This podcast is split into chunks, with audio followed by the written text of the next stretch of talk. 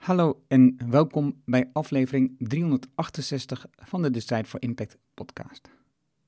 Waar je leert van ondernemers en ondernemende mensen die bijzondere resultaten bereiken, welke besluiten ze genomen hebben om hier te komen, wat ze doen, de strategie en hoe ze klanten krijgen. Mijn naam is Erno Hannink en ik deel mijn opgedane kennis, ervaringen en expertise met jou.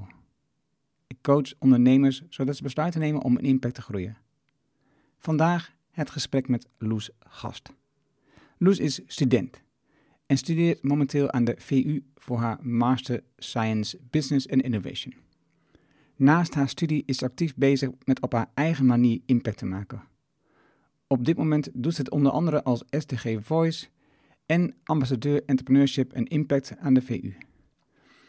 Een geweldig gesprek met een ondernemende persoon die andere organisaties en mensen helpt met na te denken over de SDG's en ze daarover te informeren en ook enthousiast te maken. En voor mij iemand die in het IDG-team energie brengt en goede ideeën en een hele mooie toevoeging is. Laten we beginnen. Welkom bij Decide for Impact, de podcast waarin je leert van ondernemers en experts die een positieve, duurzame bijdrage leveren aan mens en omgeving. Met persoonlijke verhalen die je helpen om impactbesluiten te nemen voor jullie bedrijf. Dan nu, jouw business coach, Erno Hannink. Welkom in deze nieuwe podcastaflevering. Dit keer spreek ik met Loes Gast. Welkom Loes.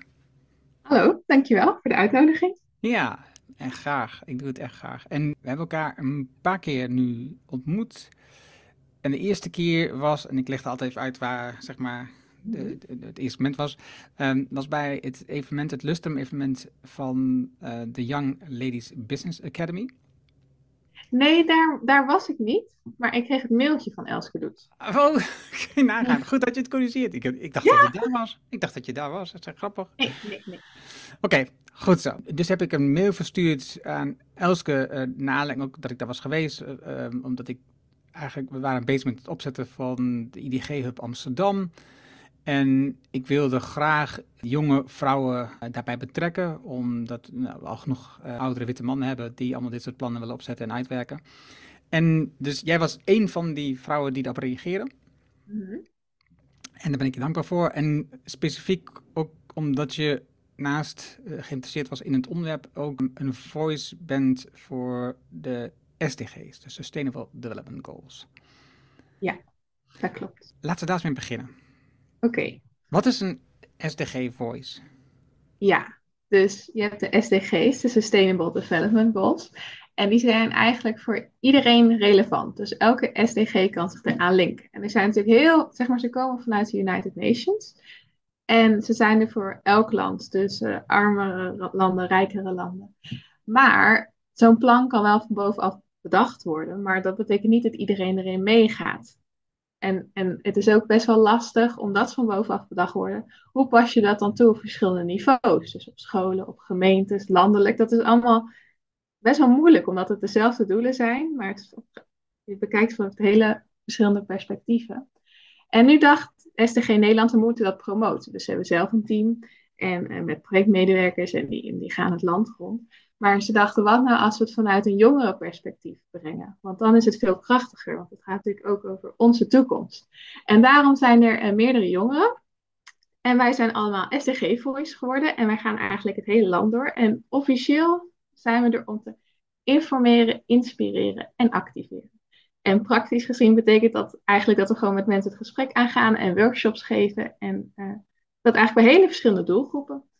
Dus dat vind ik zelf ook wel leuk, dat je in verschillende industrieën, dus bijvoorbeeld gemeentelijk en politiek, maar ook misschien uit scholen of bedrijven, dat je het allemaal meekrijgt. Dus dat maakt het heel divers. Je hebt ook een training voor gehad. Wat leer je in die training? Nou, heel simpel. Het zijn drie trainingen. En de eerste is natuurlijk, wat zijn de SDG's? Want je kan er wel leuk gaan staan, maar als je geen idee hebt, dan komt de boodschap sowieso niet aan. Dus wat zijn de SDG's? En dan de tweede training is, hoe breng je het over? Want je kan wel achter je boodschap staan. Maar als je het niet duidelijk kan communiceren, dan krijg je ook niemand mee.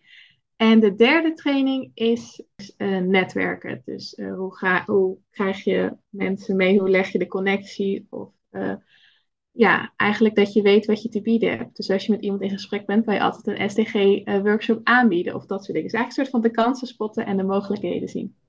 Sales, eigenlijk gewoon. Nee, dat niet per se. Dat doen we niet zelf. Neem het voor duidelijkheid. Voor mij klinkt het als sales. Want je verkoopt op dat moment... Ook al kost die niks voor duidelijkheid, maar je verkoopt op dat moment gewoon je tijd door middel van een workshop aan te bieden of door je netwerk aan te bieden of je kennis aan te bieden. Ja, dus op dat moment je pleegt een soort van sales. Even, het valt mij op, hè, dus ik heb nu, doordat ik bezig ben met die IDG-hub op te zetten, verwarrend SDG, IDG, Sustainable Development Goals, Inner Development Goals. Ja. Misschien helpt dat. Inner Development Goals, dus door die hub op te zetten, praat ik nu met best wel veel mensen hierover. Mm-hmm. En probeer vooral uit te leggen bij ondernemers, bedrijven waar ik kom, waarom dat van belang is. Hè? Waarom de IDG's ook belangrijk zijn in combinatie met de SDG's en de links die er tussen liggen. En ik snap dat mensen nog niet hebben gehoord van de IDG, dat is vrij nieuw. Ja. Maar ik ben toch ook nog heel vaak verrast hoe weinig mensen de SDG's kennen. Goed kennen. Dat is jammer, hè? Ja. Dus ik ben benieuwd. Als jij de SDG's, en je hebt die in die eerste training gehad en je hebt ondertussen heel veel workshops gegeven en presentaties gegeven. Mm-hmm. Als jij ze zou uitleggen in het kort, wat vertel je aan een ondernemer? Eigenlijk vooral een positief mondiaal kompas. Want heel veel mensen kunnen heel duidelijk beschrijven wat er allemaal fout gaat in de wereld. En daar hebben ze meestal ook echt wel gelijk in. Alleen niemand zegt dan echt duidelijk hoe het wel moet. Dus het is eigenlijk een soort visie op de horizon. En dat vind ik dus heel mooi. Dat het niet is, dit gaat slecht. Maar dat het is van, hier willen we naartoe groeien. En wat ik dan zo'n ondernemer zou meegeven is... Dat klinkt natuurlijk heel groot en breed. En waarom boeit mij dit? Maar er zijn 17 doelen. En heel veel mensen zetten een initiatief op of een onderneming op vanuit echt hun passie. Van hier wil ik aan bijdragen. Zeg maar, dit is mijn onderwerp. Bijvoorbeeld schone oceanen, daar ga ik voor. En dan wordt het een gemeenschappelijke taal. Dus dan kan je met elkaar linken, zodat je niet bijvoorbeeld in Utrecht een initiatief opzet. En dat sommige mensen heel hard proberen hetzelfde in Delft te doen. Maar dat je door die gemeenschappelijke taal elkaar kan vinden en samen voor het doel kan gaan. Dus dat je elkaar samen versterkt. Dus ik denk dat dat de kracht is van de SDG's. Dus een stip op de horizon, waardoor iedereen samen duidelijk kan communiceren waar het over gaat. En elkaar kan vinden. Dat is precies waarom Pieter van Osmaël in eerste instantie heeft gevraagd van... wil je mij helpen om samen de IDG-hub voor Amsterdam op te zetten? Mm-hmm. We snappen dat als we mensen ontwikkelen... bijvoorbeeld in een innerlijk kompas of op moed... of op het onderwerp lange termijn of op onderwerp besluitvorming... dat mensen als ze daarover leren om zich daarin te ontwikkelen... dat ze dan vooruitkomen... En de gedachtegang voor ons erachter is, als je daarop ontwikkelt, dan ben je beter in staat om invulling te geven aan de SDG's, om aan de grote vraagstukken in de wereld. En dus de IDG's, ook in dit verhaal, betekent voor ons dus eigenlijk een gemeenschappelijke taal. Er zijn natuurlijk heel veel modellen, initiatieven, ideeën om mensen te ontwikkelen, om aan hunzelf of wat dan ook te werken. Maar als je met een tot gemeenschappelijke taal wordt, dan wordt de kracht dus veel groter. Want dan werk je eigenlijk allemaal aan hetzelfde, in plaats van dat je de hele tijd op zoek gaat zijn, wat zijn de verschillen die ik heb met mijn product of mijn aanbod met dat product. Dan zit je altijd te zoeken naar de verschillen. Terwijl in dit geval zoeken wij naar de overeenkomsten. Want dan gaat het volgens mij harder. Ja, en dan kan je elkaar sneller weten te vinden. Want soms is het niet meteen duidelijk waar iemand aan werkt. En als je, zeg maar bij SDG noemen ze dat stickeren. Als je een stickertje opplakt, ik werk aan het doel 11 of zo, weet je, dan kan iemand anders denken, oh ja, ik ook, en dan elkaar daar samen verder mee helpen. Maar wat ik nog wel wilde zeggen, is wat jij net uitlegde van, als je aan de IDG werkt, dan bij jezelf, dan kan je makkelijker je rol vinden bij de SDG's. Ik ging er eigenlijk, toen ik jouw e-mail zag, eigenlijk andersom in. Omdat ik natuurlijk heel veel workshops geef over de SDG's, vind ik het soms moeilijk, dan sta ik bijvoorbeeld voor een klas of een groep docenten en dan steek ik van wal naar de SDG's. Zo is helemaal leuk. Kijk hoe kleurrijk. En dan eindigen we... Vaak worden we dan gevraagd bijvoorbeeld... omdat het op een mbo een themadag over mensenrechten is. En dan eindigen we dus bij één SDG... die dan de dag centraal staat. En we gaan ze daar een opdracht mee doen. En dan wordt het wel persoonlijker. Dus dan vragen we, wat wil jij doen? Weet je wel, waar wil jij invloed op maken? Impact op maken en hoe ga je dat doen? Maar nog steeds vind ik dat best wel ver afstaan van wie ben jij en waarom doe je dit, weet je? Dus ik dacht, als ik dan die workshops geef en ik weet misschien ook iets over IDG, kan je misschien beter bij IDG beginnen en dan inderdaad bij SDG eindigen. Want nu vind ik dat soms best wel lastig, weet je wel? Want iedereen heeft een link naar de SDG, maar als je het zelf niet voelt, dan ga je het ook niet uitstralen of er iets mee doen. Dus daar ging ik heel erg op aan toen ik je e-mailde. Mooi. Ja, en ik denk dus dat de SDG's op veel vlakken, ondanks dat het makkelijk, weet jij, dat stickeren, daar hebben we het al over gehad, hè, toen we erover praten, dat dus een mooi middel is dat je een sticker, een label plakt op iets, zodat mensen het kunnen herkennen, dat je allemaal ziet, oké, wij zijn met dezelfde SDG-doel aan de slag. Ja. En tegelijkertijd denk ik dat dus, en die discussie heb ik bijvoorbeeld met Frank Landman regelmatig hierover, of gesprekken hierover, is dat de SDG's zijn vrij abstract. Ja. Het is niet echt duidelijk wat je erin moet doen. En dus de vraag die je ook vaak hoort van ondernemers is, hoe moet ik dat dan nou implementeren in mijn bedrijf? Hoe moet ik er nou voor zorgen dat ik er goed aan bijdraag? Mm-hmm. En dat was voor mij een beetje het idee. Want als je gaat werken aan de IDG's, dan is die hoe-vraag eigenlijk een beetje opgelost. Want daar hangen straks hulpmiddelen onder de IDG's. Waar je weet van, als ik iets ingewikkelds moet doen, dan moet ik bijvoorbeeld iets gaan doen aan moed, iets aan besluitvorming en iets aan lange termijn. En dan kun je daar dus, wat we toen hebben gedaan met de eerste bijeenkomst van de SDG Amsterdam, dan kun je dus sessies gaan doen of iets organiseren of een workshop, waardoor je op dat vlak jezelf gaat ontwikkelen en dus makkelijker kunt bedenken, hoe ga ik nou invulling geven aan bijvoorbeeld mensenrechten of aan bijvoorbeeld armoede. Ik denk dat dat ook mooi is, dus het zit in die combinatie dus. Het stickeren, want Frank heeft het dan over dat hij dus, we hebben met Frank Landman ook een podcast opgenomen, dus ik zal die link in de show notes opnemen, dat het dus eigenlijk is het SDG-verhaal niet groot genoeg. Hè? Want het lost dan straks misschien delen op, maar nog steeds lang niet alles. Hè? Dus in het beginsel wist ik bijvoorbeeld niet eens dat het tot 2030 ging. Hè? Dat er een soort deadline aan zat. En ontstaat dan natuurlijk ook zo'n gevoel, ik moet daarvan aan denken. Want ik had net zat ik te luisteren naar een podcast en aan het einde kwam daar een stukje promotie voor het boek Carbon Almanac. Hè? De Stikstof Almanak, dat is een Nederlands vertaling van het boek. Dat is gemaakt onder begeleiding van Seth Godin met, ik dacht, iets van 48 vrijwilligers van over de hele wereld die op een bepaald onderwerp iets hebben geschreven over iets wat je bijdraagt aan het terugdringen van de stikstof. Aha. En hoe hij die voice-over, deze advertentie zeg maar even, begint, is dat wij nu het gevoel hebben dat het stikstofprobleem enorm groot is. Ja. En zo groot is dat we er dus als individu niets aan kunnen doen. Het is zo overweldigend dat we het gevoel van, we kunnen hier, ik kan hier toch niks aan veranderen. En dan word je een beetje moedeloos. Dus denk je, alles gaat slecht, het lukt allemaal niet, En wat hij dan op zegt, om het boek uiteraard onderaan te brengen, maar het is niet alleen een boek, want er zitten ook programma's achter, er zit ook een podcast achter, en je kan e-mails ontvangen waarbij je dagelijks tips krijgt op dat vlak. Maar wat hij dan zegt, en dat is denk ik zinvol, waarom ik hier even over begin, is, en dit is bewust zo gecreëerd, door de bedrijven die er belang bij hebben om op de houden voet voor te gaan, de grote bedrijven die hebben gelobbyd, gemanipuleerd, reclame gemaakt, om ons de indruk te geven dat het niet kan, dat het onmogelijk is en dat het te laat is, dat het geen zin meer heeft. Maar zegt hij, het heeft zin. Ieder individu kan wat doen en dit zijn in het boek staan voorbeelden wat je aan zou kunnen doen. Het is nog niet te laat. Ja. Wat proef jij als jij met organisaties, met de overheid praat over de SDG, over zien zij nog een toekomst? Zien zij ook dat het te laat is? Dat weet ik niet. Maar waar ik wel aan moet denken is, bij SDG Nederland zeggen we altijd think global, dus denk groot en globaal, maar act local. Dus ondanks dat de problemen misschien heel groot lijken of overweldigend, je moet wel ergens starten, toch? En dan heb je natuurlijk altijd het vlindereffect. Dus misschien kan jij in jouw lokale gemeenschap het verschil maken en inspireer iemand anders. En als het zo doorgaat, dan wordt het vanzelf groter.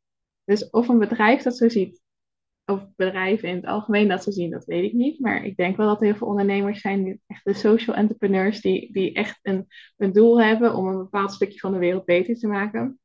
En als ze dat meer uitstralen en als consumenten daar ook bewust voor gaan kiezen, dan denk ik wel dat dat alleen maar groter wordt. Maar soms dan, zeg maar, als ik voor een klas sta, hebben we het daar ook wel vaak over. Van ja, ik kan wel zeggen, volgens mij is iets van 10% van de uitstoot komt van...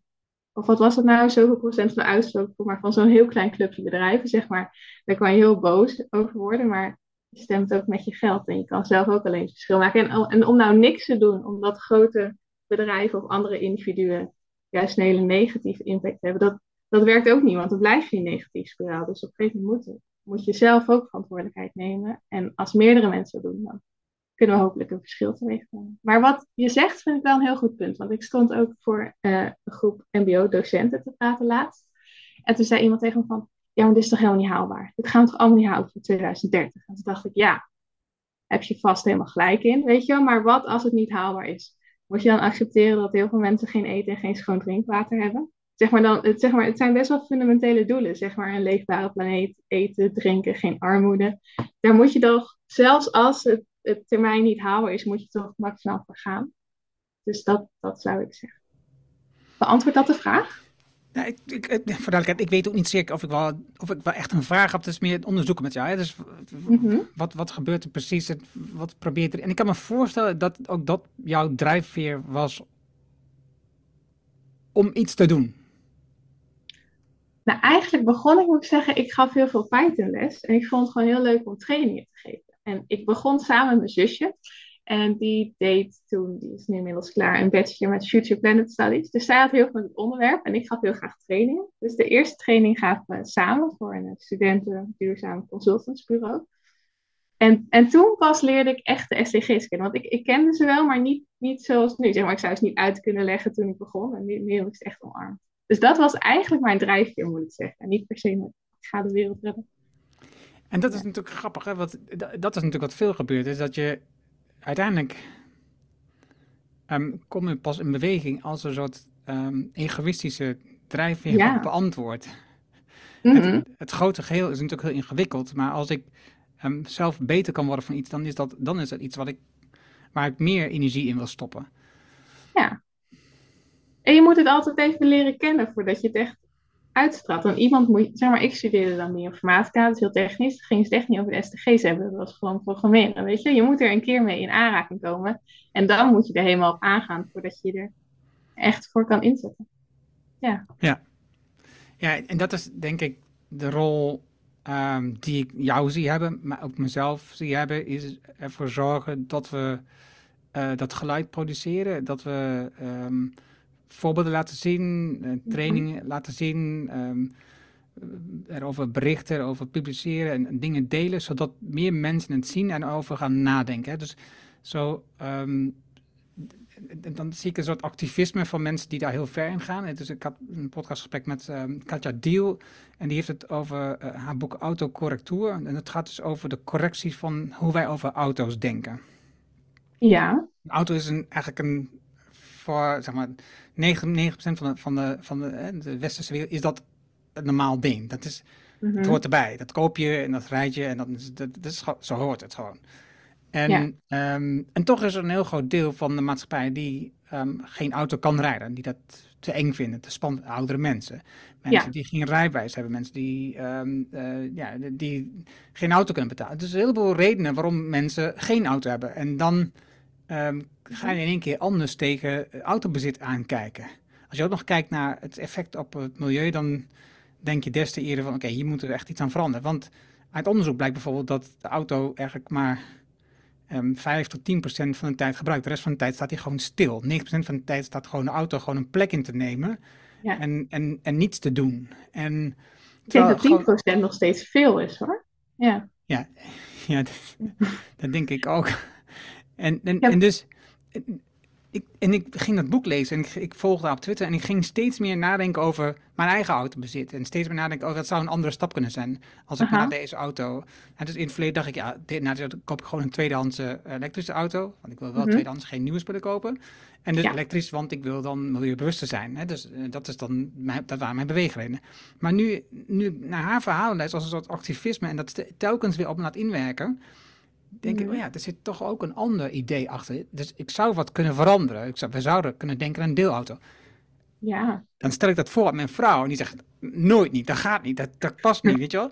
Omdat zij niet met dat gedachtegoed bezig is. En ik heb dat natuurlijk al een tijd gevolgd en dan ga je dat niemand vertellen en die zijn nog helemaal niet overtuigd. Dus dan moet je heel vaak herhalen voordat andere mensen gaan denken, ja, misschien heeft hij wel een punt. Dus jij denkt nog meer in mogelijkheden en zij zit nog een beetje in de beperkingen. Ja, maar en dat is niet alleen, ik zeg mijn vrouw, maar dat is bij heel veel mensen. Je zit gewoon vast in je eigen denkwijze. En daarom zie ik jouw job ook als een mooie job, omdat je als SDG Voice, omdat je meer mensen bekend maakt met de gedachten van SDG en laat zien wat de mogelijkheden zijn, wat je kunt realiseren. En het is natuurlijk ook heel inspirerend dat de mensen die echt helemaal voor de SDG's gaan, of één specifiek doel, of wat hun thema dan ook is, waar ze zich voor inzetten, die doen dat altijd met zoveel overgave en passie. En dat is, ik weet niet, daar ga je dan helemaal van aan, weet je, dan is die energie echt aanstekelijk. Maar de keerzijde is wel dat mensen die het niet kennen, die denken vaak van, oh ja, maar dit vind ik helemaal niet goed in de SDG's. En soms zeggen ze ook van, ja, soms spreken ze elkaar tegen, waar moet je dan voor gaan? En dan gaan ze allemaal denken van wat er allemaal slecht aan is. Terwijl ik denk van, heb je vast helemaal gelijk in, goed punt. Maar het is natuurlijk wel een visie voor een betere wereld. En je moet natuurlijk ergens starten, toch? Om de huidige situatie beter te maken. Dus dat vind ik dan soms lastig. Maar wat je zei over die auto's, waar ik vooral aan denk, is als nou al die auto's gewoon, al die parkeerplaatsen weg zijn, dat gewoon bomen worden, weet je, dan zou de stad, ik woon dan zelf in Amsterdam, meer voor de universiteit, niet omdat ik zo'n fan ben van Amsterdam. Maar het zou zoveel mooier zijn als er geen auto's zouden zijn en dat het allemaal groen is. Dat hoop ik. En dan wel een trein. Ja, precies. Ja, ik denk het ook. Ja, en soms heb je een auto nog, dus een paar deelauto's zou goed zijn. Om situaties dat je niet zonder kunt, dat je dat kunt doen. Mm-hmm. Ja, ik denk dat ook. Volgens mij is daar ook een boek van de correspondent over geschreven. Die ik heb gelezen over twee mensen. Die wonen ook ergens in Nederland. En die wonen dan heel dicht bij een treinstation. En dan werd een nieuwe wijk aangeprezen van, oh ja, je komt super snel de snelweg op, weet je wel. En niemand moet dat treinstation. Altijd interessant, omdat wij natuurlijk opgegroeid zijn hier. Dan is het zo normaal dat iedere familie 1, 2, misschien wel 3 auto's heeft. Ja. Nu, jij doet op dit moment een studie. Uh-huh. Je bent in de laatste fase. Je probeert daar de laatste fase heen te komen. Doe mijn best, ja. Hoe zie jij na deze studie met je werk, combinatie, hoe je aan de SDG's kunt bijdragen? Ja, dat vind ik heel lastig. Omdat er zijn natuurlijk op dit moment heel veel opties. Zeg maar, je kan overal werken bijna. En ik heb een bachelor in bioinformatica, dus dat is toch wel programmerend biologie gedeelte. En dan nu een master in science, business en innovatie. Dus dat zijn 4, 5 hele verschillende termen. Dus je kan eigenlijk heel veel kanten op. En dat maakt de stress eigenlijk alleen maar groter. En dan denk je van, ja, wat wil ik nou? Wil je dan starten bij misschien een kleiner bedrijf dat heel erg met duurzaamheid bezig is? Of juist bij een grote corporate werken? Ik weet het niet. Ik vind dat echt heel moeilijk. Maar wat ze ook bij SDG Nederland zeiden, als je voice wordt van... Ja, we weten, jullie zijn natuurlijk allemaal jong. Jullie gaan straks ergens werken. En eigenlijk is ons doel dat jullie natuurlijk nu het jongere perspectief bieden als je over de SDG's praat. Maar ook dat jullie later, waar je ook terechtkomt, want de SDG-voices hebben allemaal hele verschillende achtergronden. Dat je later natuurlijk, neem je het in je werk mee. En dan word je misschien ook een ambassadeur ervan, weet je. Dat je het echt omarmt. Dus in die zin denk ik niet dat je niet iets met de SDG's kan doen. Want waar je ook werkt, heeft er wel een linkje mee. Maar ik zou bijvoorbeeld niet, denk ik, bijvoorbeeld bij SDG in Nederland gaan werken. En of het dan zo'n B-corp wordt of juist een grote corp, dat weet ik niet. Ik vind het wel spannend wat er over een jaar gaat gebeuren. Ja, en het grappige, ik denk dat het spannender lijkt dan het is. Waarschijnlijk wel, dat ik het heel groot maak in mijn hoofd. Maar gewoon de eerste fulltime baan, dat voelt gewoon als een hele nieuwe fase in mijn leven. Dan word ik echt volwassen, zo zit dat band in mijn hoofd. Ja, en als ik door jouw cv loop tot nu toe, en je bent nog heel jong en je zit nog volop in een studie en je hebt tot nu toe ook eigenlijk altijd gestudeerd. Mm-hmm. En dan staat er al zoveel op wat je al hebt gedaan. Hè? Dus je hebt al zoveel ervaringen opgedaan. En ook waar ik je tot nu toe mee heb gemaakt in de bijeenkomsten. Je neemt zoveel wijsheid ook mee vanuit al die ervaringen die je hebt opgedaan. En je ziet aan jouw ervaring die je hebt opgedaan als voice van SDG Nederland, dat je nee, dat spreken en het delen en je plek innemen en je verhaal vertellen, dat ook gewoon, dat je dat ontwikkeld hebt. Ja, dankjewel. Ja, maar dat is iets wat je bij veel jongeren toch nog niet ziet. Hè? Dus die zijn ook net zo onzeker als jij voor hun eerste baan. Maar ook zo onzeker dat ze eigenlijk helemaal geen idee hebben hoe ze hun vrouwtje / mannetje zou moeten staan op dat moment in een gesprek of een bespreking of onderhandeling. En dat zie ik bij jou, dus dat je door al die ervaring die je hebt opgedaan, dat je daar veel meer al weet wat je wil, ondanks alle onzekerheid die je hebt over je eerste baan. Ja, daar zeg maar, dat klopt. En ik doe alles voor best wel weinig uur, maar wel heel veel. Maar dat helpt mij heel erg om te weten waar ik van aanga. Zeg maar, wat vind ik leuk? Welk onderwerp vind ik fantastisch? Welk onderwerp leek mij heel leuk, maar viel echt heel erg tegen? En eigenlijk begon het voor mij allemaal... Ik begon na mijn HAVO met bioinformatica. En dat is natuurlijk gewoon een opleiding tot bioinformaticus. Je leert programmeren, je leert biologie. Maar je leert niet wie je bent of wat je wil. Zeg maar, het beperkt zich echt wel een beetje tot de programmeertaal Python. En toen ging ik een onderzoeksprogramma doen. In het tweede jaar. En dat was dus 3 jaar. Want het is natuurlijk HBO. Dus de hele studie is 4 jaar. Dus de laatste 3 jaar kan je dat doen. En dat ging over 4 vragen. Dus wie ben ik? Wie is de ander? Wat gebeurt er in de wereld? En hoe draag ik bij? En ik kwam daar. En ik vond het aan het begin heel vaag. Zeg maar. En toen kwam ineens tussen de toegepaste psycholoog en de HRM-personen. Dat is natuurlijk een hele andere insteek dan echt de beta-faculteit. En toen was ik zo uit mijn comfortzone getrokken. En ik was... aan het begin was het gewoon een beetje de war. Wat is dit? Maar daar voelde ik me achteraf zo welkom. En dat was zo fijn. En het daagde je echt uit om eigenlijk alles te proberen. Dus je deed dat jaarproject. En dan ging ik geluksles geven aan VWO-klassen. En dan ging ik bomen knuffelen. Of zeg maar van die hele uitlopende dingen. En toen heb ik pas echt leren. Dus hoe leer je zonder dat een docent je vertelt. Nou jongens, vandaag gaan we dit leren over een cel. Of zo, weet je wel. En dat heeft mij heel erg geholpen. En toen ik eenmaal stopte met zeg maar, mijn HAVO of mijn HBO was op een gegeven moment klaar. Toen heb ik dat eigenlijk meegenomen. En toen heb ik meer van die communities opgezocht. Bijvoorbeeld bij de Young Ladies Business Academy. En zo is dat eigenlijk doorgegaan. En ik maar blijven ontdekken van wat vind ik leuk en wat niet. En daar haal ik nu heel veel energie uit. Maar de keerzijde is wel dat zeg maar nu mijn master of mijn bachelor. Dat is nooit het prominentste deel van mijn studentenleven geweest. Dus daar heb ik niet... al mijn aandacht en tijd in gefocust. Ik was meer van, ik heb liever een 6 of een 7. En dan doe ik weer heel veel dingen naast waar ik blij van word. En dan leer ik meer mensen kennen en dan weet ik wat ik wil. Dat heb ik veel liever dan die 8 of die 9. Want ja, wat heb je daarna uiteindelijk aan als je niet weet wat je daarna wil? Ja, dat is eigenlijk een beetje mijn insteek geweest. Zou ik iedereen aanraden over. Wat waren die 4 vragen ook alweer? Want ik vond ze mooi. Dus wie ben ik? En dan wie is de ander? Wat gebeurt er in de wereld? En hoe draag ik bij? Ik zou... zeg dat eigenlijk moet iedereen daar op een studie over leren nadenken. En niet zozeer van, nou, je doet deze studie, dit moet je leren. Daarna ben je klaar. Maar ja, wie ben jij, wat wil je en wat gebeurt er, weet je? Dat is best wel fundamenteel. Ik vind het hele interessante vragen. En ook weer aansluiten bij de IDG's. Hè? Dus... ja, eigenlijk wel. Misschien ben ik toch al heel lang bezig met de IDG's, maar dan zonder dat ik het wist. Ik denk het ook. Ja. Oké. Vertel eens, wat heb je ontdekt over... wie ben ik? Wie is Loes?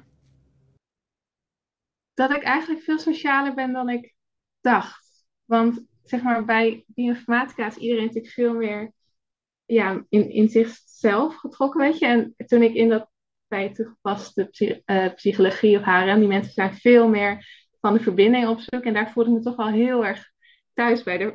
Ik weet niet, dat klikte meer met mijn persoonlijkheid of zo. Dus toen... ging ik daar heel erg op aan. Dat is echt een heel, heel nieuw onderdeel van mezelf dat ik ontdekt heb. En ook wel meer met het spreken en voor een groep staan. En dat ik daar heel erg blij van was. Dus dat was een onderdeel dat ik totaal nog niet ontdekt had in mezelf. Voordat ik er aan begon. En wat doe jij om te ontdekken wie die ander is? We gingen veel samenwerken in projecten. En dan leer je natuurlijk hele verschillende karakters. Omdat zeg maar in dat onderzoeksprogramma zaten de studenten van elke opleiding binnen de hogeschool. En iedereen neemt natuurlijk zijn perspectief als opleiding mee. Maar ook gewoon zijn eigen persoonlijkheid. En dan werk je samen. En ik weet nog heel goed de eerste keer dat het gebeurde. En het was halverwege het jaar. En iemand stuurde mij een WhatsApp van, wil je feedback op mij geven? Dus ik kreeg zo'n hele enquête over haar persoonlijk. Wat vind je vervelend aan mij? Wat vind je goed aan mij? Weet je? En ik was zo in shock. Ik dacht, waarom? Weet je? Maar achteraf dacht ik van, dat je dat gewoon durf te vragen. En dat je dan ook gewoon kritisch mag zijn. Van nou, dit vind ik fijn en ja, dit kan je misschien aanpassen. En toen ben ik dat ook bij mezelf gaan doen. En toen heb ik eigenlijk geleerd aan de ander te vragen van ja, wat vind je nou van mij? Want misschien heb ik een idee dat mensen op een bepaalde manier zien. En klopt dat helemaal niet of zo, weet je wel. Dus dan, in die zin, wie is de ander? En elkaar feedback geven en met elkaar leren. En dan leer je ook heel veel beter wie jij bent. Omdat je ook weet hoe anderen jou zien en wat voor effect dingen die jij doet dan op de ander kunnen hebben. Dus in die zin is dat een beetje een wisselwerking. Dus dat zou ik ook iedereen aanraden. Dat vond ik zo'n eye-opener voor mij. Een hele bijzondere ervaring. Ja. Verschrikkelijk spannend. Ja, ja, dat wel. Ja. Een andere vraag van, nou, vertel eens even wat je van me vindt en wat ik niet goed doe. Zeker, je weet, soms heb je een projectgroep en dan soms gaat het heel goed en is alles fantastisch. En dan is feedbackvraag heel makkelijk, want je weet dat iedereen gaat zeggen, ja, dit was echt zo leuk, weet je. Het klikte gewoon helemaal en denk je, ja, vond ik ook. En soms dan weet je van tevoren, van dit ging niet helemaal lekker. Ik vond jou ook gewoon irritant, jij mij volgens mij ook, weet je. En om het dan te vragen, dat leer je soms ook wel meer van, maar dat is wel spannender. Ik moet zeggen dat ik dus steeds blijer word dat je bij die IDG-hub Amsterdam betrokken bent. Met je input. Het is echt gewoon, dat is zo. Dus ik vind het zo mooi.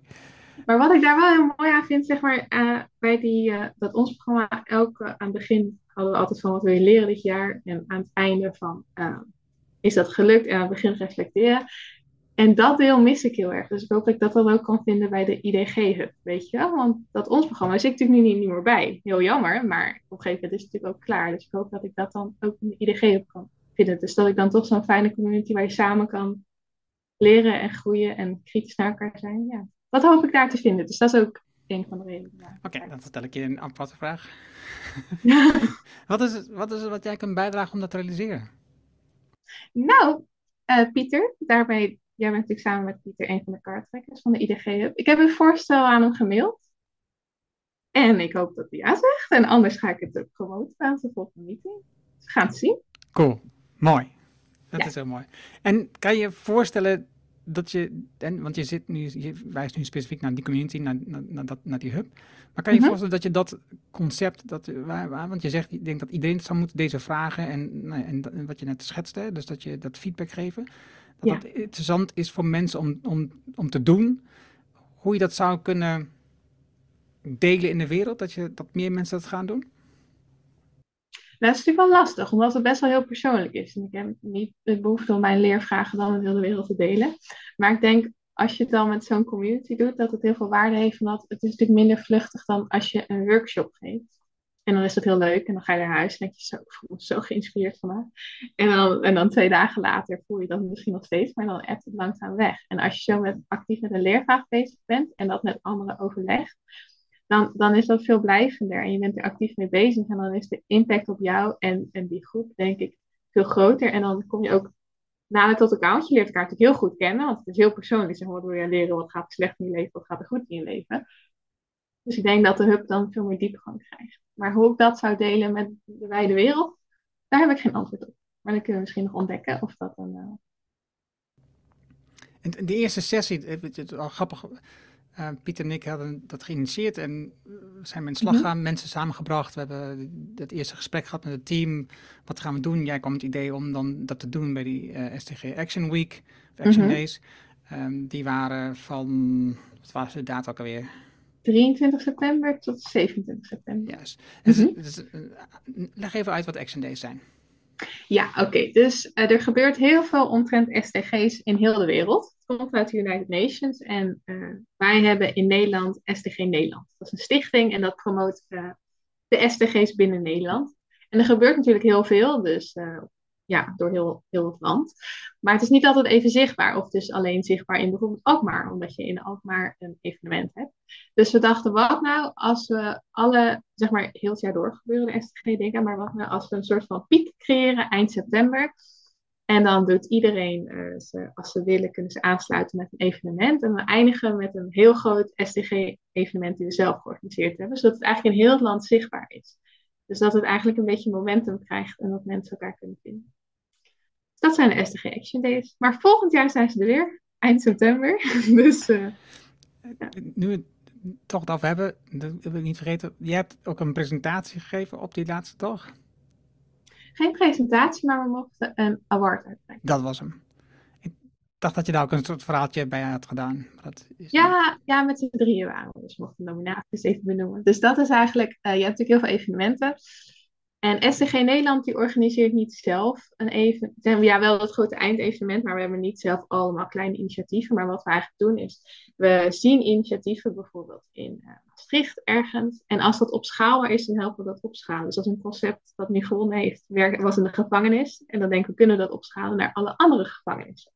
Dus wij hadden volgens mij iets van in de 30 mensen die zich genomineerd hadden. Gingen we kijken van nou, welke vinden we heeft een groot bereik, maar ook een divers bereik, weet je wel? Dus niet alleen maar één kleine niche, maar wat is nou een diverse groep die het aanspreekt? Is het heel innovatief? Dus is het een heel nieuw concept of is het eigenlijk iets dat al heel vaak gedaan is? Wat natuurlijk ook goed is als je dat doet, maar misschien niet voor de prijs. En wat was de laatste? Ja, heeft het echt een hele grote impact. Dus herken je de SDG's dan? Of leer je ze ook echt toepassen? Dus we keken naar die drie dingen. En dan hadden we 10 genomineerden. Dus 10 finalisten.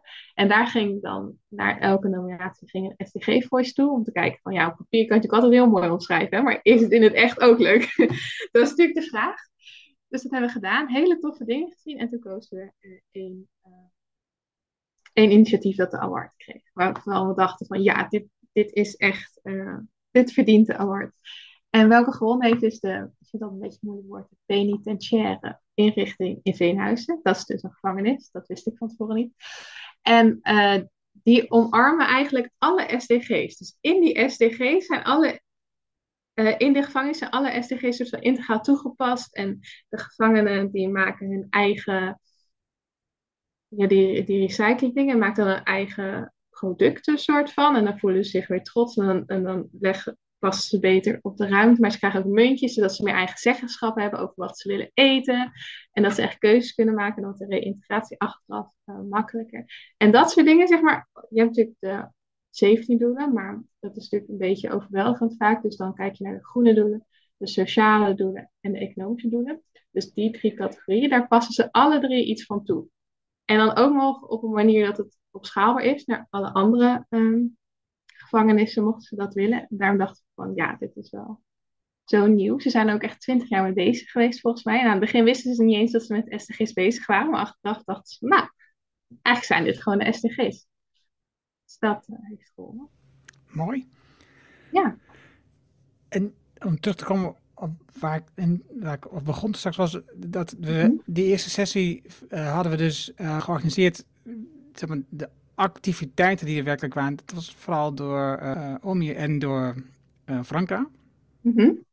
Twee hele leuke mensen. Ja. Ja, en wat het mooie was, wij hebben er niets aan gedaan. Ze hebben dat gewoon zelf opgepakt en ze hebben het zelf mee aan de slag gegaan.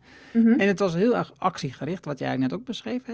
Ja. Dus het ging echt over samenwerking. Je gaat in gesprek met één andere persoon over iets heel persoonlijks van jou.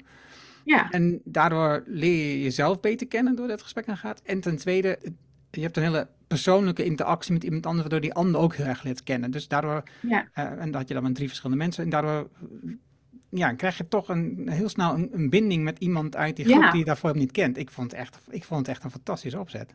Ja, ik ook. Dat deed dus ook heel vaak op die ondersavonden waar ik dan was van het programma. En dan word je echt zo'n fijne community waar je heel erg vertrouwd en gehoord voelt. En dat had ik ook op die avond. Dus dat vond ik echt heel fijn. En ook dat je ziet dat iemand anders bijvoorbeeld ergens tegenaan loopt. En dan hoe diegene dat oplost. Dan, ja, dat dan echt als een werk. Denk ik zoals, oh, dat vind ik wel inspirerend. Zo kan je dat ook aanpakken. Of zo kan ik het ook doen. Dan kom ik op allemaal ideeën van hoe je zelf iets aan kan pakken. Weet je, dat vind ik dan altijd zo leuk daar. Ja, ja, ik vond het echt super. Ja. Wat is de SDG, een van de 17 doelen die jou het meeste aanspreekt? Waar je van zegt, nou, dat is echt, dat intrigeert mij. Dat vind ik spannend en dat vind ik hartstikke mooi. Dat vragen ze ook altijd bij SDG Nederland. Wat is jouw favoriete doel? Vind ik altijd een hele hinderlijke vraag. Maar ik zei altijd SDG 17, omdat je natuurlijk die bruidstaart. Eigenlijk zijn de SDG's een bruidstaart, dus alles, de onderste laag is volgens mij de groene doelen. En daarop de sociale doelen en de economische doelen. En daardoorheen zit eigenlijk een soort, ja, ik beeld het nu uit, maar dat zien we natuurlijk niet op de podcast. Maar daardoorheen zit een soort touwtje. En alles wordt samengehangen door SDG 17 en dat is samenwerken.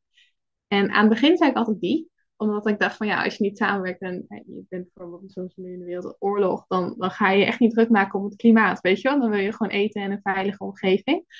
Maar dat vind ik soms een beetje moeilijk om toe te passen in mijn eigen leven. En dan de SDG van innovatie en infrastructuur past best bij mijn studie.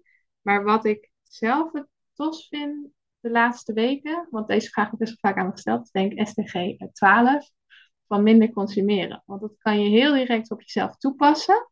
Weet je, en de andere doelen zijn fantastisch, maar bijvoorbeeld geen honger, daar kan ik niet nu vandaag mee aan de slag. Maar met minder consumeren wel. Dus ik koop ook, zeg maar, ik heb sowieso een hekel aan shoppen, ongeacht wat ik met een betere wereld op de SDG's heb. Dus minder consumeren, omdat je dat makkelijk toe kan passen bij jezelf en je kan nu beginnen. Mooi. Maar als je het volgende week weer vraagt, heb ik een ander antwoord. Dat denk ik niet vanaf. Misschien wel over een jaar. Ja, misschien.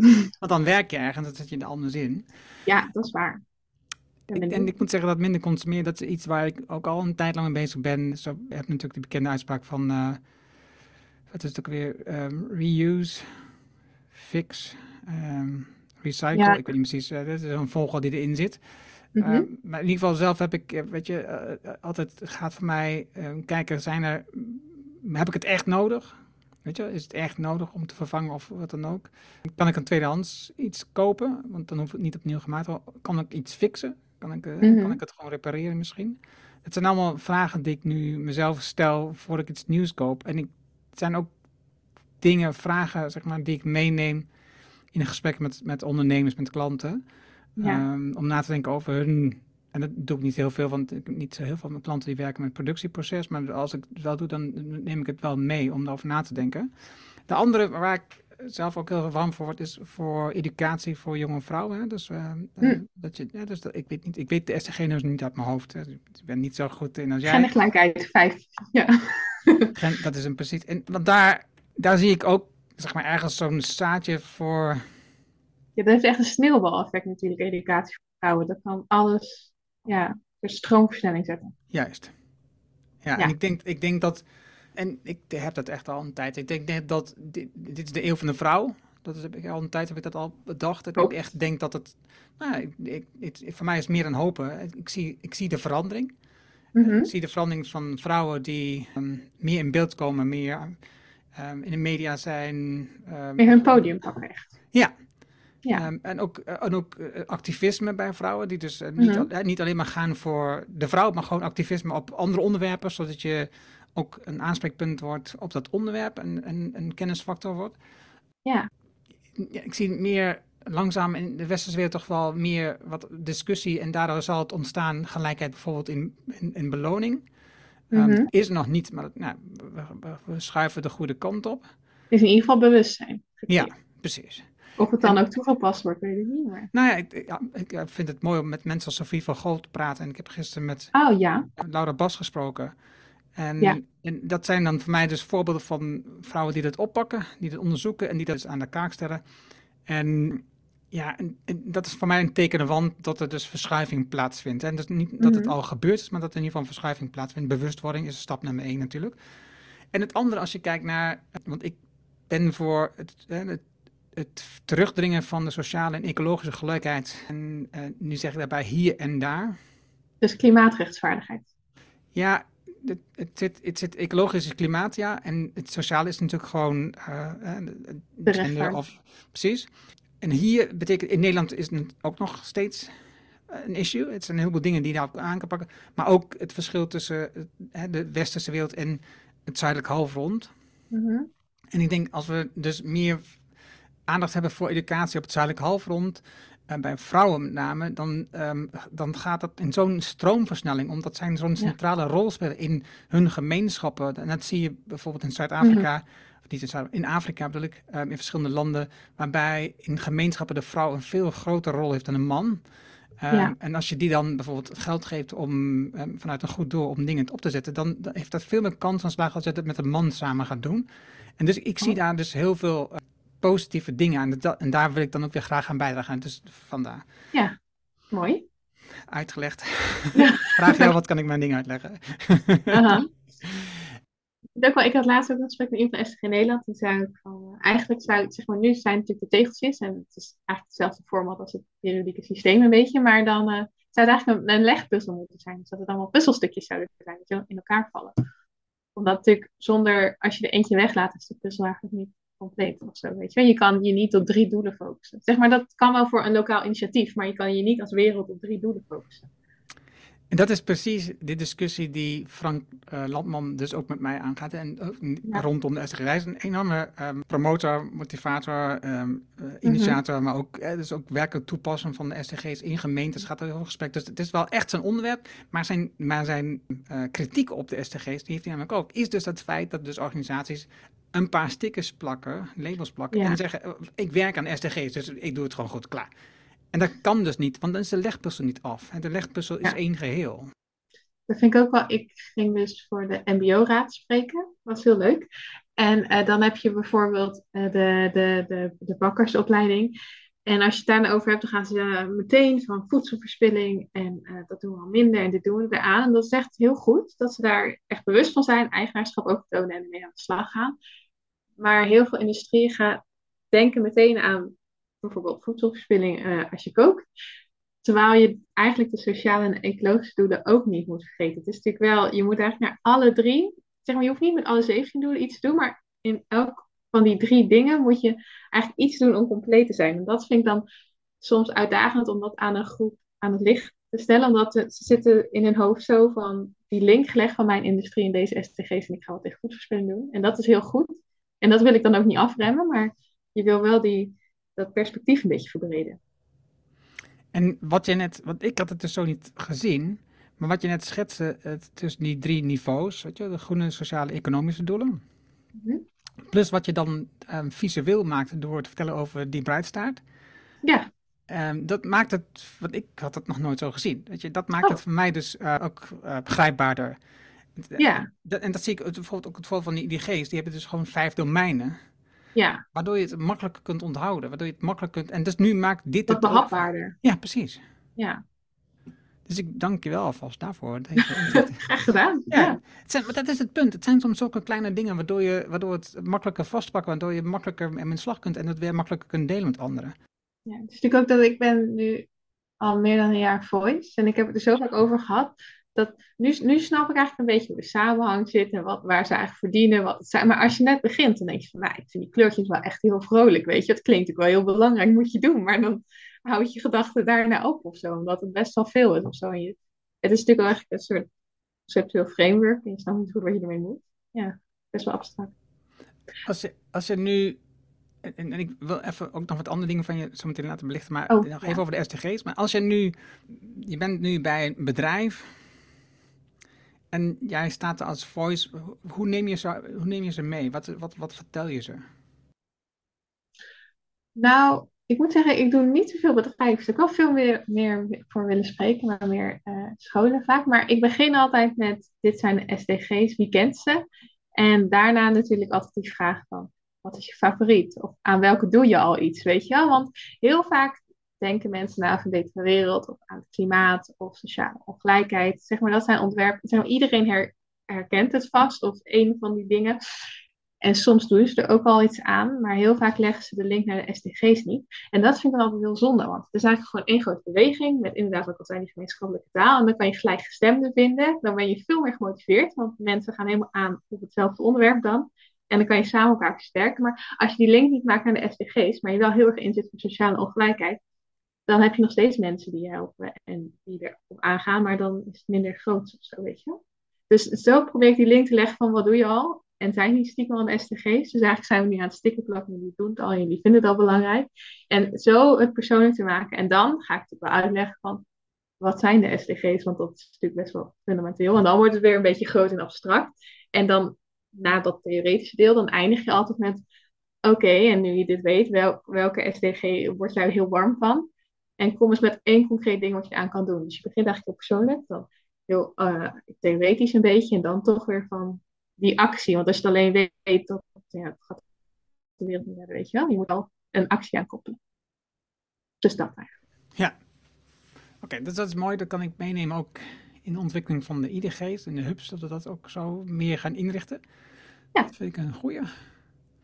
Nu, jij hebt jouw studie...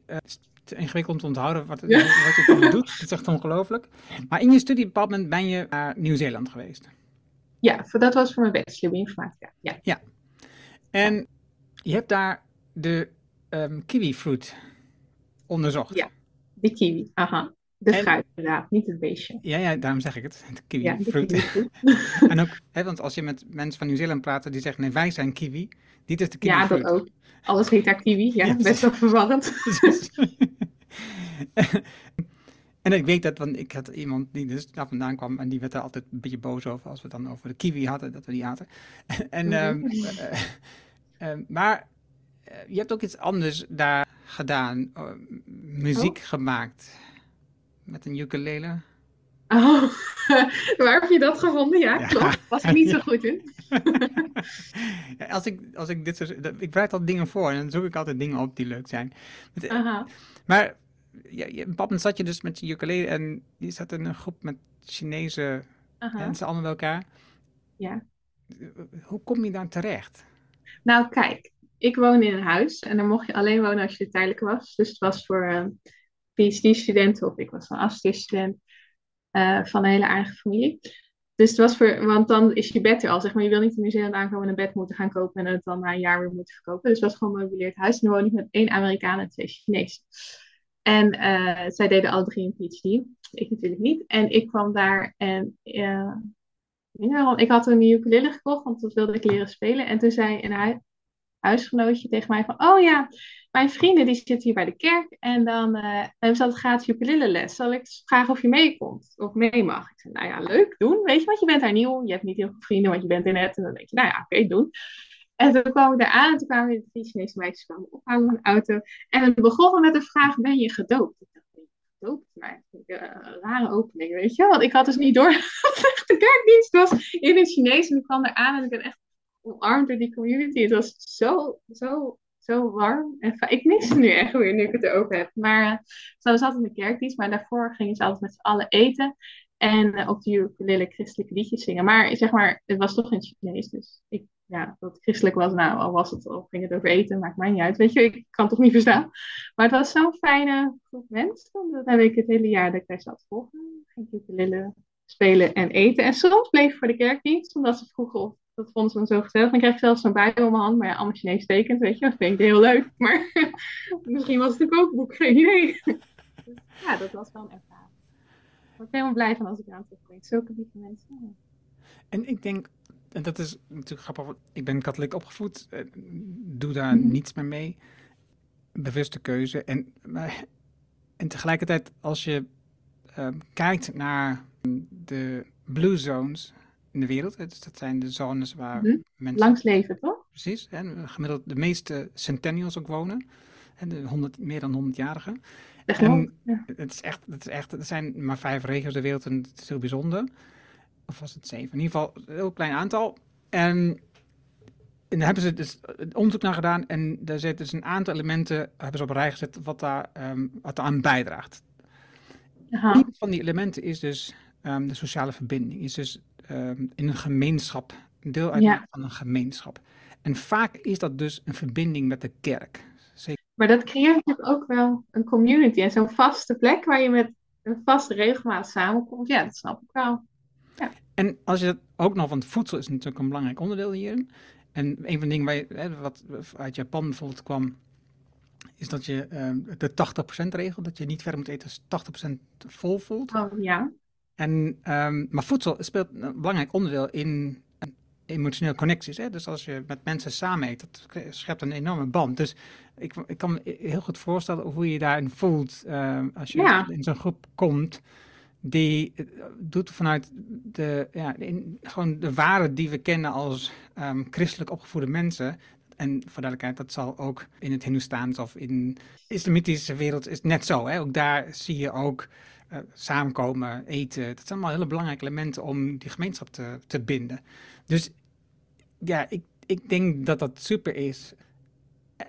En we zouden dat best meer kunnen organiseren. Misschien niet zo sterk vanuit een geloofsperspectief, hè, vanuit een verhaal waarin dus er een God is of iets dergelijks. En dus dat er een kerk is die dingen bepaalt hoe we dingen zouden moeten organiseren, want dat gaat me dan te ver. Ja. Maar wel die gemeenschapsband creëren. En daarom ben ik ook wel, zeg maar, zo'n voorstander van zo'n hub. En ook de overeenkomsten zien te vinden in dingen die je doet. Sinds corona heb ik me erg gericht op de zegswijze van alleen ga je sneller en samen kom je verder. Dat is wel waar ik me nu sindsdien echt heel veel waarde aan hecht om na te denken, oké, hoe kunnen we dit samen organiseren? En geef ik heel veel aan dingen samen doen. Hè? Want ik doe het niet samen omdat ik dan denk, oh, daar kan ik er geld aan verdienen. Maar gewoon omdat alleen aan dat samen doen zoveel energie geeft en zoveel blijdschap geeft bij jezelf, bij anderen. Dat is al zoveel waard gezien in welzijn en niet denken in welvaart. Hè? Dus dat is hoe ik naar kijk. Nu, mooi, ja. Jouw studie? Ja. Mijn studie, Science, Business en Innovation. Nee, maar even die daarvoor. De combinatie van informatica en biologie. Ja. Waarom doe je dat? Waarom combineer je die twee dingen? Oh, nou dat is wel logisch hoor. Kijk, je hebt natuurlijk DNA, heel veel informatie. Dus A, T, C, G, A, C. Weet je, dat patroon heel veel. En als je één lettertje verandert, kan je al een ander eiwit hebben. In een mens of in een plant. En dan kan het al een effect hebben op iets. Dus heel veel informatie kan je met de hand doen. Is niet zo effectief. Lukt me waarschijnlijk ook niet. Dus eigenlijk is het, je hebt de big data. Komt officieel eigenlijk uit de informatica. En dat ga je analyseren. Dus waar een informaticus waarschijnlijk een heel mooi programmaatje schrijft. Weet je wel, een hele mooie software tool. Want dat werkt dan allemaal heel fancy en mooi. Gingen wij programmeren puur en alleen om informatie uit die data te halen en daar een biologische conclusie uit te trekken. Dus een data-analyst is geen bioinformaticus, want die trekt geen biologische conclusies. Maar een bioinformaticus is wel een data-analyst. Is dat logisch? Of klinkt het klinkt heel logisch. En waarom heb jij voor die studie gekozen?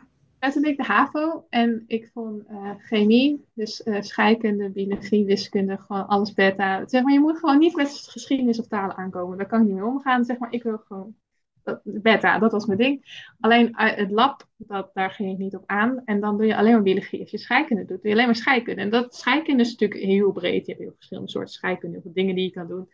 Alleen bij informatica heb je dus en een klein beetje scheikunde en biologie en programmeren. Dan komt het allemaal samen, weer niet de hele tijd één ding. Maar toen ik begon, als je begint met bioinformatica heb je geen idee. Bioinformatica is in het tweede jaar ook niet. In het derde jaar begint het een beetje te dagen. En in het vierde jaar denk ik, nu weet ik wat ik studeer. Maar toen, zeg maar, dus heel veel verschillende dingen komen samen. Maar ik had niet verwacht dat het zo'n niche... Het is natuurlijk echt een hele specifieke niche, weet je? En het is niet heel breed. Dus voor mijn master dacht ik, ik vond bioinformatica heel tof, maar ik wil niet onderzoek doen. Ik kan er niet veel goed mee omgaan, om dan 5 dagen lang alleen maar naar die data van die kiwis te kijken. Ik was helemaal klaar mee na een jaar. Daarom ging ik ook naar Nieuw-Zeeland. Ik dacht, ik moet beter Engels spreken. En ik heb avontuur nodig om door deze stage heen te komen. Want ik zie zo tegenop. En nu Science, Business en Innovation. Omdat dan pas je het toe. Dus dan weet je wel wat van de science. Dus ik doe dan binnen mijn master de life science track. Alleen dan, zeg maar, je hebt vaak hele goede wetenschappers. En je hebt hele goede zakenmensen of ondernemers. Maar als je die combineert, dan kom je verder. Want als je alleen maar publiceert, dan maak je nog niet het verschil. Je moet het ergens in toepassen voordat je onderzoek maatschappelijk iets bijdraagt of zo. Dus eigenlijk probeer ik, dat noemen ze dan op mijn studie de dead valley, weet je wel, wat zien zaken en wetenschap te overbruggen. Dus ja, in die zin vind ik dat leuker alleen onderzoek doen, want dan weet je nog steeds de technische achtergrond, maar je leert ook ondernemers en innovatietheorie. Twee dingen wat ik hierbij denk. Ik denk, super interessant. Als ik naar mezelf kijk, ik hou van praktisch dingen organiseren, dingen doen. Dat je iets ziet, dat er iets verandert, zeg maar. En ik hou ervan dat het onderbouwd is. Dat er onderzoek is gedaan. Dus als ik een boek lees wat gebaseerd op onderzoek, dat vind ik altijd super interessant. Ik ben zelf niet zo heel goed in onderzoek, maar ik vind het wel super interessant. Hè? Dus ja. En het tweede wat ik hierbij denk is, volgens mij moeten, zeg maar, er dus gewoon heel veel werkgevers op jou zitten te wachten. Ondernemers / bedrijven die op je zitten te wachten. Omdat dus, dit is dus wel echt iets wat heel bijzonder is. Dat je die beide kanten hebt ontwikkeld. Ja. In ieder geval hebt geleerd. Ik denk als ik straks een baan zoek wel. Maar met een bijbaan vond ik het altijd best wel lastig. Want dan werkte ik bijvoorbeeld ergens. En dan zeg maar, ik ben best wel sociaal. En ik wil dan dingen doen. En ook heel erg van het organiseren. Daarom, ik pas eigenlijk niet zo goed op de universiteit. Ik word een beetje kriegelig van al dat onderzoek. Weet je, ik wil gewoon doen. Maar goed, dan drukken ze je wel vaak in de hoek van. Oh, of je gaat programmeren. Of je gaat bij het sales team. En ik dacht, nee, maar mijn kracht is juist dat ik het allebei kan. Ik zeg maar, ik ben niet het beste in programmeren. Ik ben ook niet de beste sales. Maar ik kan het wel allebei een beetje, weet je. Maar... Dus ze drukken je wel vaak in een hoekje. Maar ik denk dat dat ook inherent is aan een bijbaan. Dat het maar 8 uur is en dan kan je niet zoveel. Maar dat dat straks wel anders is. Maar het is natuurlijk wel een handig vakgebied op zich. En je kan het overal toepassen. Want waar is geen science en business? Weet je, dat is best wel wat zegt het eigenlijk. Het zijn gewoon 3 random woorden. Eigenlijk weer een studie waar je aan begint. En dan snap je eigenlijk niet waar je aan begint. Minder vaag dan de informatica moet ik zeggen. Maar nog steeds wel hoog. Best wel vaag gehalte. Maar ja. Het is natuurlijk niet gewoon bedrijfskunde of geneeskunde. Iedereen snapt wat je doet, weet je. Dat is gewoon van, kan je dat even herhalen? En toen ik de informatica deed, toen was ik natuurlijk 17 toen ik begon. En toen werkte ik bij een kapsalon. En dan zeiden de mensen bij de kapsalon altijd... Ja, dat moet je zeker nog leren op de kappersacademie. En zei ik altijd, nou, ik doe bioinformatica. En dan of ze gingen een vraag stellen, of ze keken me zo aan van... Aha, en dan bleef het stil, weet je. Dat is één van die 2 dingen. Dat. Dat kan ik niet meer voorstellen, ja. Het is ook wel grappig dat je dan salonassistent bent en dat mensen denken dat je ook gewoon dat leert dat je kapper wordt. Dat je gewoon een hele goede kapper wordt. Zich een logische. Ja. Sam, toch? Dat kan je niet kwalijk nemen. Ja. Nee. Maar het is wel grappig, ja. Maar dat is wel... Ook dat weer zie je dus gewoon het denken in het standaardproces. We zitten in een kapper, dus het is wel opleiding voor een kapper. Niet denken van, god, misschien is die wel heel anders opgeleid. En dus vragen stellen helpt veel meer dan aannames doen. Is voor mij altijd in dat soort dingetjes. Ja, maar ik moet wel zeggen, stereotypes en aannames hebben denk ik ook wel een functie. Dus heel vaak klopt het ook wel. Het is maar niet alleen dat het... De functie is natuurlijk dat je veel met een brein... tijd kwijt bent en dat je denkt dat je kan gewoon aanname doen, is klaar en ik hoef niet meer na te denken.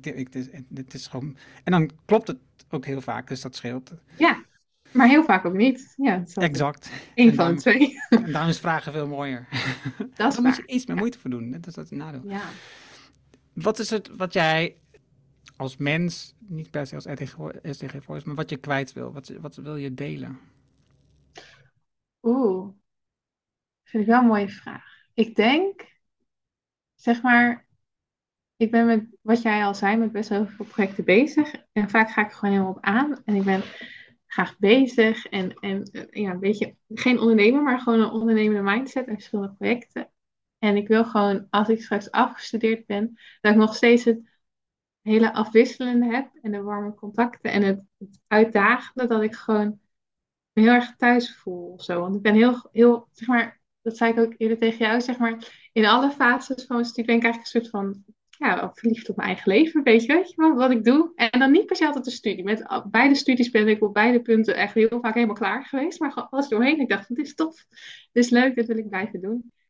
En beantwoord denk ik niet helemaal je vraag, maar ja, ik wil gewoon zo bezig blijven zoals nu. Ik word er gewoon blij van. Ja, en ik denk dat als je dat doet, dat de energie die je hebt, die straalt over in anderen.